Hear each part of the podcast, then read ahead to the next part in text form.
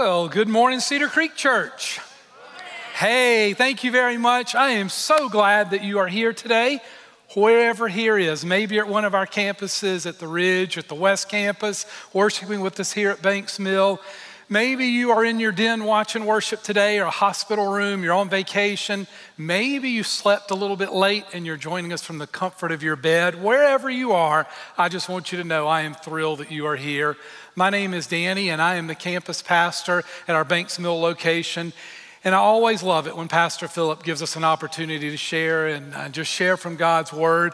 And I am really excited about what I want to be sharing today. Um, and today is a challenging message, but I think it's a message that all of us can identify with. And as we go into it, you may know that we are in a series um, on parables. And parables, very simpler, were stories that Jesus used to teach a greater lesson. And the parables he shared were not actual events that happened, though they could have happened. But again, he shared them with the whole idea simply that they would teach a lesson, whatever it is that he felt like God wanted him to share with people. That's how he shared it. Oftentimes it's through stories. And we know from Scripture that there's over 30 parables that he shares. And so today we're going to be looking at one of those. I also want to tell you this, and we talk about this often here at Cedar Creek Church, but we always want you to be real and to be honest with us. And so this morning, I want you to be honest and to be real. And I also want to tell you that um, I'm going to ask you a question in a minute that I want, want you to respond to. All of our campuses online, everything else. And by the way, I can see you in the camera, so if you don't raise your hand, I'll know. But this is a topic that I'm sure none of you have a problem with. Everybody else out there has a problem with, so I get that and under, understand that. But I want to just ask you this morning don't raise your hand yet. I'll tell you what I want you to do that. I want to ask you this Is there anybody in your life that you need to forgive? Maybe they lied, lied to you. Maybe they haven't treated you right. Maybe they've taken advantage of you in some way, shape, or form. Maybe, that, maybe they've treated you poorly. They've spread gossip about you. Is there anybody in your life that you need to forgive? If that's you, would you raise your hand? I'm going to raise both of my hands on this one. All right, good. Now, at least this morning, I know who I'm talking to. If you didn't raise your hand, pray for the rest of us, please. And if you have any secret to forgiving anybody, please, uh, please check in with us and let us see if we can learn anything from you. But today, we're talking about forgiveness and unforgiveness. And we're going to be talking about a parable in Scripture um, that is the unforgiving debtor um, the, the person who is not willing to forgive a debt. And we're going to explore that topic this morning as we're together. And this sermon topic is difficult, and I get that and I understand that. It makes sense to me. I also know this that we want to be forgiven. I think all of us, when we sin against God, we want God to forgive us. But for some reason, it's so hard for us to forgive other people. I don't know if you find that the case. For me, that's the case. I want God to forgive me, but it's hard for me to then turn around and forgive other people. And I think about why that might be, and some things come to mind. Is one thing, I'm mad. When you cross me and you've done something to me, I'm mad. And I need time. I don't want you to come to me. I don't want to forgive you when I'm still in that place of being mad. Or I think about this whole idea that not only might I be mad, but I could be vengeful. And I feel like, hey, you did this to me, and I want to get back at you. You deserve this to happen to you because of what you did to me. Or maybe it's something as simple as we just want to be angry for a while. We've been too hurt. There's different reasons why it's hard for us to forgive, but the reality is we want God to forgive us, but oftentimes it's so difficult for us to forgive other people. And I get that today. And I also want, want to say this to you today forgetting may be really, really difficult. It may come, you may never forget what's been done to you. And I, I want you to know I get that and I understand that. That makes sense to me that some things happen in our lives that's hard to do. But what I can tell you is this God allows us and helps us to forgive even when we struggle to forget. And I believe you're going to see that as we go through the message today. And I'm going to challenge you to do that because here's the, the real truth in all this is that when you and I fail to forgive, we are held captive. We become a prisoner because that thing, that situation, that person has control of us at that point and they bring up that anger, they bring up that revenge. And until we can say, God, help me release this, help me get rid of this, we become their prisoner. So, this is a very, very important message today that I want to share. And I do want to go ahead and get into it. And I'm going to be coming out of Matthew chapter 18, verses 21 through 35. And I would ask you to listen, watch on the screen, look on your Bible app, but just follow with me as I go through these verses. Here's what God's word said Then Peter came to him, this is Jesus, and asked, Lord, how often should I forgive someone who sins against me? Seven times. Let me stop right there. This would have been very generous in biblical times to forgive somebody seven times. So the fact that Peter's saying to Jesus, Should I forgive somebody seven times? He probably feels like feels pretty good about himself. But as Jesus often does, he reminds us of some truths that we need to hear. And he says, No, not seven times, Jesus replies, but 70 times seven. Then he goes on to say this, and this is where he kind of spells it out on what he means when he's talking to him. Therefore, the kingdom of heaven can be compared to a king who decided to bring his accounts up to date with servants who had borrowed money from him. In the process, one of his debtors was brought in who owed him millions of dollars. He couldn't pay, so his master ordered that it be sold along with his wife, his children, and everything he owned to pay the debt. But the man fell down before his master and begged him, Please be patient with me, I will pay it all. Then his master was filled with pity for him, and he released him and forgave his debt. But when the man left the king, he went to a fellow servant who owed him a few thousand dollars. He grabbed him by the throat and demanded instant payment. His fellow servant fell down before him and begged for a little more time. Be patient with me, I will pay it, he pleaded. But his creditor wouldn't wait. He had the man arrested and put in prison until the debt could be, could be paid in full. When some of the other servants saw this, they were very upset. They went to the king and told him everything that had happened. Then the king called in the man that he had forgiven and said, You evil servant, I forgave you tremendous debt because you pleaded with me. Shouldn't you have mercy on your fellow servant just as I had mercy on you? Then the angry king sent the man to prison to be tortured until he had paid his entire debt. Listen to this verse. That's what my heavenly Father will do to you if you refuse to forgive your brothers and sisters from your heart. So, this morning, I want to spend a few minutes just talking about the foundation of forgiveness. Why should we forgive other people? And there's a lot of reasons to do that, but I want to share three from this passage this morning. And the first one I want to share is this the magnitude of sin. The magnitude of sin. In this parable, this debt was huge. This servant owed this king millions of dollars, and it was impossible for this servant to repay that.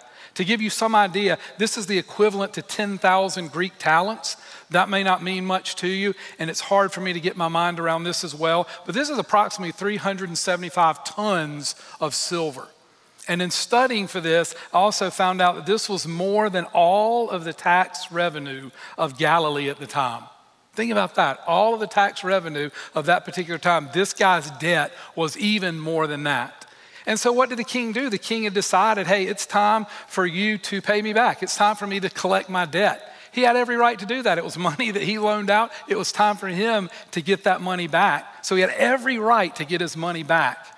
And the problem with that is that the amount that was owed was insurmountable. It could not be paid. This poor servant here, he could not possibly pay back all that he owed the king. So we have a problem here, and that's an issue. We're going to talk about it today. Before we do that, though, I want to get personal for just a second. And this isn't going to be fun, and I understand that, but I want to deal with God's truths. And here we go. You and I sin against God. You and I are sinful, okay? That's probably not a surprise to you. Scripture even says that if we're guilty of breaking one of God's law, we're guilty of breaking it all because one sin makes us a sinner. So here's the issue. You and I uh, have great sin in our life, and we do this sin oftentimes over and over and over again. And here's where the problem lies that in order for us to be in a relationship with God, we have to be like God. We have to be holy and righteous and perfect. And I think I'm wise enough to know that all of us would say, I don't meet that criteria. I'm not holy and perfect and righteous like God. And so that is our problem that, that we're sinful and we're broken and we have this huge sin in our lives. The magnitude of sin in our life is massive. And because we're not holy like God, we're in trouble. And we owe a huge debt because of the sin that's in our lives, and there's no way for us to repay it. We can't be holy enough and can't be righteous enough and do enough good things in order to overcome the debt that we've acquired because of the sin that's in our life. The truth is, our magni- the magnitude of our sin is huge. It's more than anything that this servant owed this king. Our sin is, is huge. Our sinfulness actually causes death, It causes us to be separated from God for all of eternity in a place called hell. Uh, and it just separates, from, separates us from God. And so I know you're sitting here this morning thinking, I feel really good about myself today. I know there's a magnitude of sin in my life and I'm separated from God. So, what is it that I do? And what I would offer to you today is to understand this that every sin that we commit, big or small, is taken care of through the blood of Jesus, is forgiven through the blood of Jesus. And let me say this this morning. I said every sin that we commit, big and small, we need to understand this. The consequences of our sin are way different. If I tell a lie, that's one consequence. If I take somebody else's life, that's another consequence. So I understand the consequences of our sin are different. But we need to understand today that sin to God is sin. And every sin, no matter how small we think it is, or no matter how big we think it is, it all requires one thing, and that is that Jesus Christ be sacrificed, that Jesus Christ paid the price for that sin. So, this is a big deal today, and we need to understand in God's eyes, sin is a huge deal because He paid the price for that sin, and that matters, and this is, this is big. And Jesus is the one that fixes that problem for us. So, I want you to understand today that sin costs. It costs God His Son's life, but sin and forgiveness, rather, it costs us as well. What do you mean by that, Danny? Well, let me explain it to you this way. In order for you to forgive somebody, typically, you've got to give up your pride. You've got to take a step back and realize, you know what? In the world's eyes, I owe this to them. They get this, they should get this. But I'm going to step back and take my pride and remember that I've been forgiven of sin. And so we have to, to say, hey, I'm going to sacrifice my pride in order to forgive this person. Or what about this one? Just my desire to be mad. And again, some of this is going to take time. This isn't an overnight kind of deal, I think, in our lives. But we give up our right to, to be mad and to be angry and for that to just well up in us and take us over whenever we forgive somebody. Granted, again, we may have to work through some of that anger and deal with it, but the reality is, as we forgive them, God is going to help us work through that. Or this whole idea of just getting back at them. You know, I don't know about you, but sometimes for me, this is a big one. When someone does something that hurts me and someone does something against me, my natural reaction is, I want to get back at you. I want you to have to pay a price like, like I paid a price. And when we forgive somebody, we remove that. It doesn't become about getting back at them. It's about laying that down and saying, I've forgiven you from that, for that. I'm not going to allow that to control me anymore. Or just the whole idea of it costs us protecting ourselves. When you forgive somebody, sometimes you have to drop that guard and, and realize, hey, I'm vulnerable right now, and this is hard, and, and I need to, to be able to do that, but it's difficult to do that. So here's what I want you to do for just a second before I move to point two. I want you to just to think about this for a minute. What sin is in your life? What sin is in your life this morning?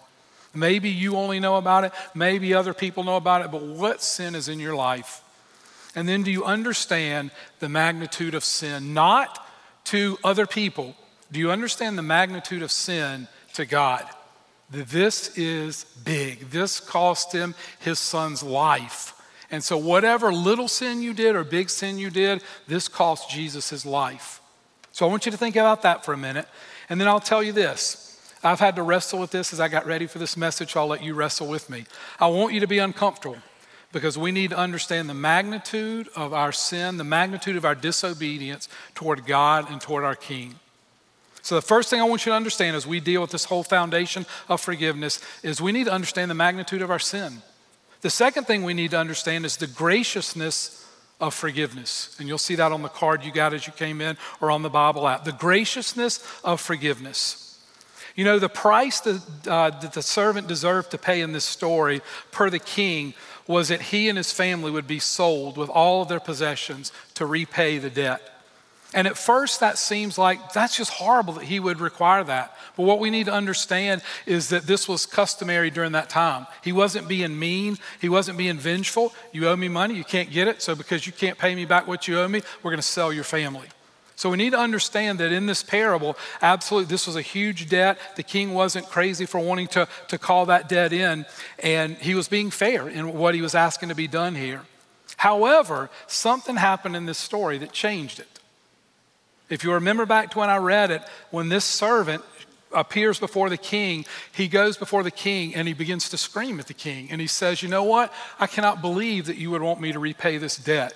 I cannot believe that you are thinking about selling my family into slavery just because I owe you millions of dollars. That's the stupidest thing I've ever heard. And we know that the servant was pointing at the king and screaming at him. No, that's not what happened in that passage. This guy comes before the king in a whole different way. Listen to what verse 26 says as to how he approaches the king. The man fell down before his master and begged him, Please be patient with me, I will repay it. Think about that for a minute. This guy has this huge debt that is against the king, and he approaches the king very humbly, falls before him, and says, I will repay this. I will get you back the money that I owe you. And the crazy thing is, in verse 27, the king says this The master was filled with pity for him, and he released him, and he forgave his debt. Listen to that. He goes before the king, he falls before the king, and what does the king do? But he has pity on him, which is amazing to me. But not only pity, he releases him from it and he forgives the debt. You want to talk about graciousness? That is incredibly gracious on that king's part that he would be willing to forgive that huge debt that was owed him and allow this guy to leave and not have to worry about that debt anymore. What I want to do is apply this to our life for just a second. Um, like the servant, we have the magnitude of sin or debt in our lives. And the debt that we owe to God is way more than millions of dollars. The debt we owe Him is an eternity separated from Him because we're sinful and we're broken. And hopefully, we approach God much like this servant approached this king, and we bow before God and we say, God, you know what? I've sinned against you. I know I've broken your heart. I know I've been disobedient toward you. I know that I've lived in a way that I shouldn't have lived, I've done what I shouldn't have done. And we beg for God not to give us what we deserve, but we beg Him for His grace. We beg Him for His mercy. We beg Him for His forgiveness. And the amazing thing is, God forgives us. When we are a Christ follower and Jesus Christ is the Lord of our life, and we confess that, God absolutely forgives us. Here's where the parable falls a little bit short, though. When we deal with God and sin in our lives, Somebody has to pay that sin debt. Somebody has to pay the debt for the disobedience that's happened in our lives.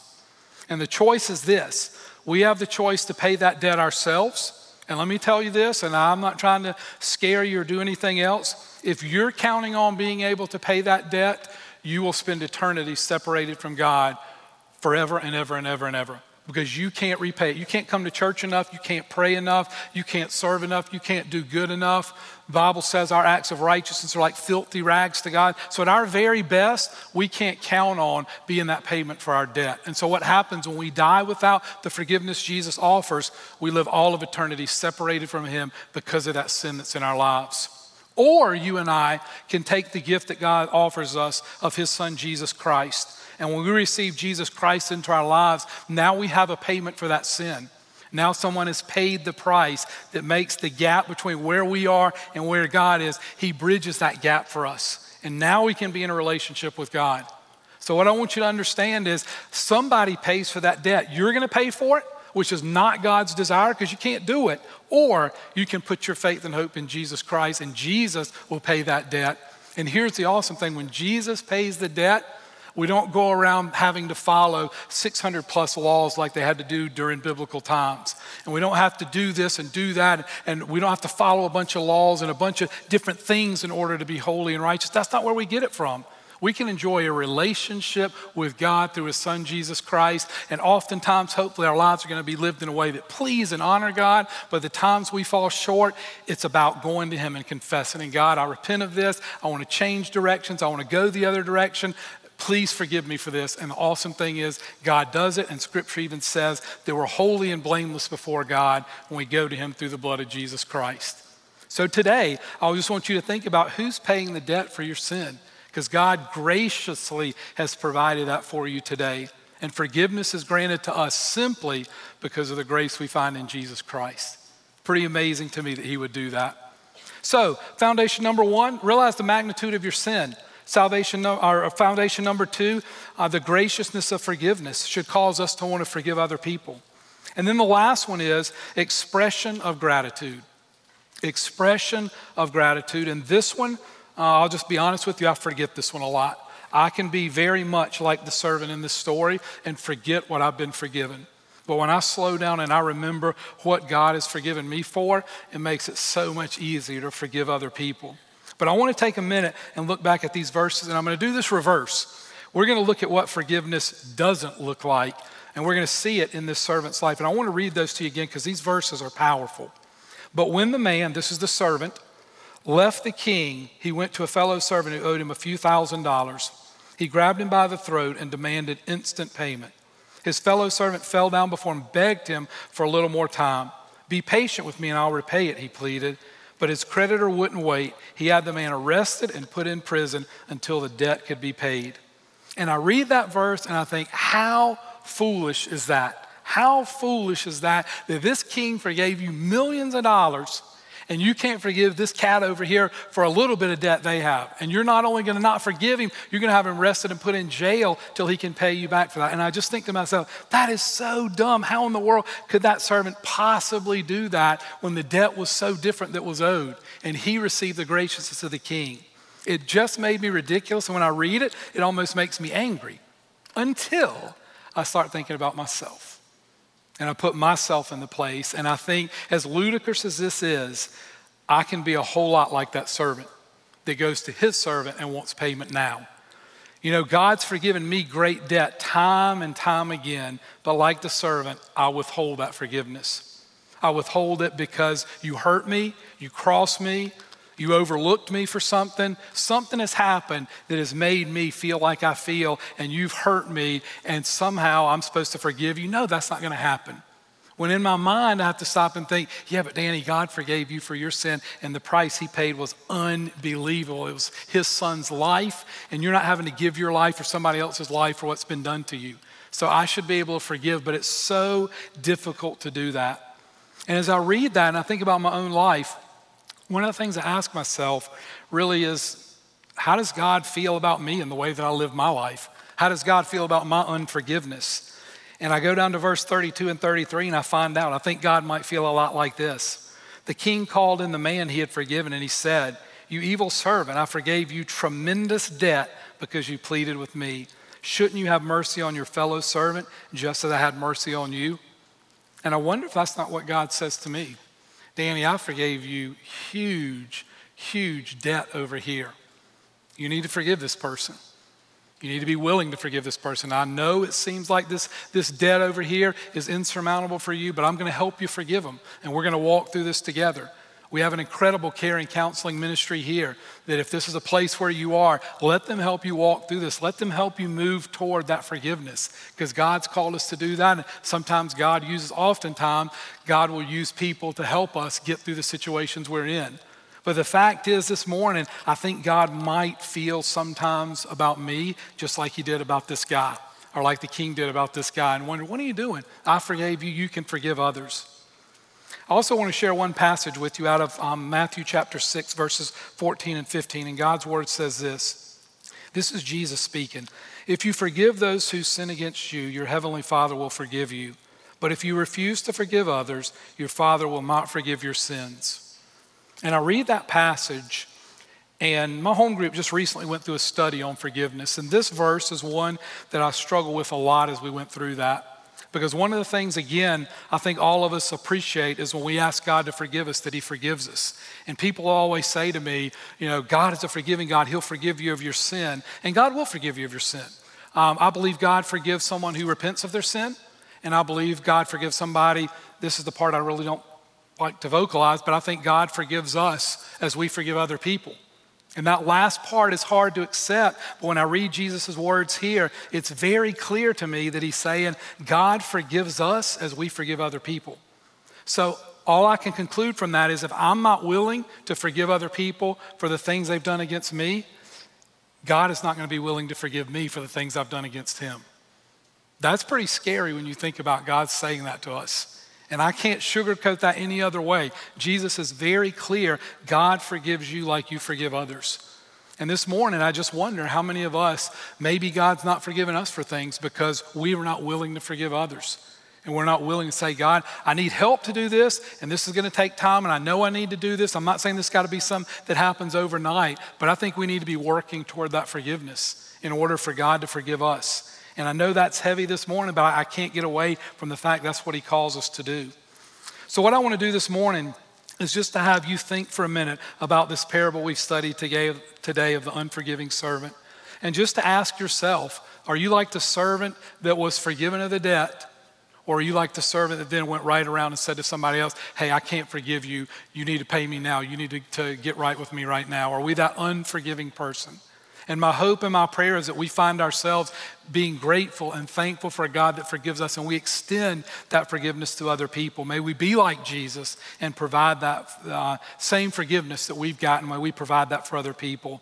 And I just want you to remember this at the foundation of forgiveness, the things we've talked about today, I pray will help you forgive people in your life. And again, I will tell you this we have a great prayer team here. If this is something you're struggling with, fill out the back of that card. Let them know what you need. Uh, you don't need to give specifics, God knows that. But if you need us to come alongside you and pray that you move toward forgiveness, let us do that. I mentioned the prayer and counseling team to you a minute ago. They are there for you. They would love to be able to walk aside, alongside with you as well.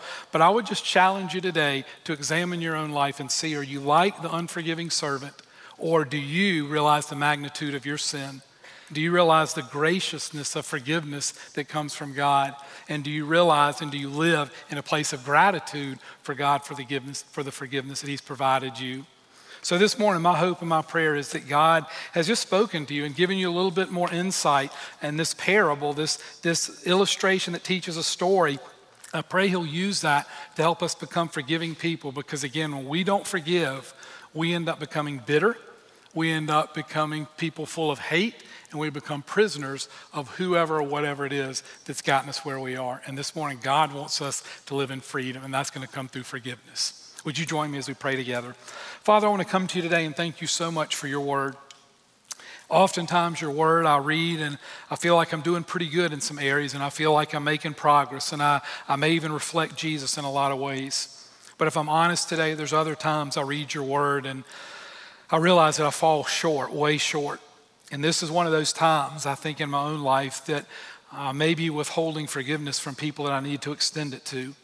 And I just ask you to forgive me for that because I realize it's not what you desire. It's not your passion. It's not how your son lived his life. And Father, I realize this morning that I, I have to come to you and I have to ask for your forgiveness, and you extend that to me and you provide that as I, as I repent of that, as I ask you to help me. You will forgive me for that.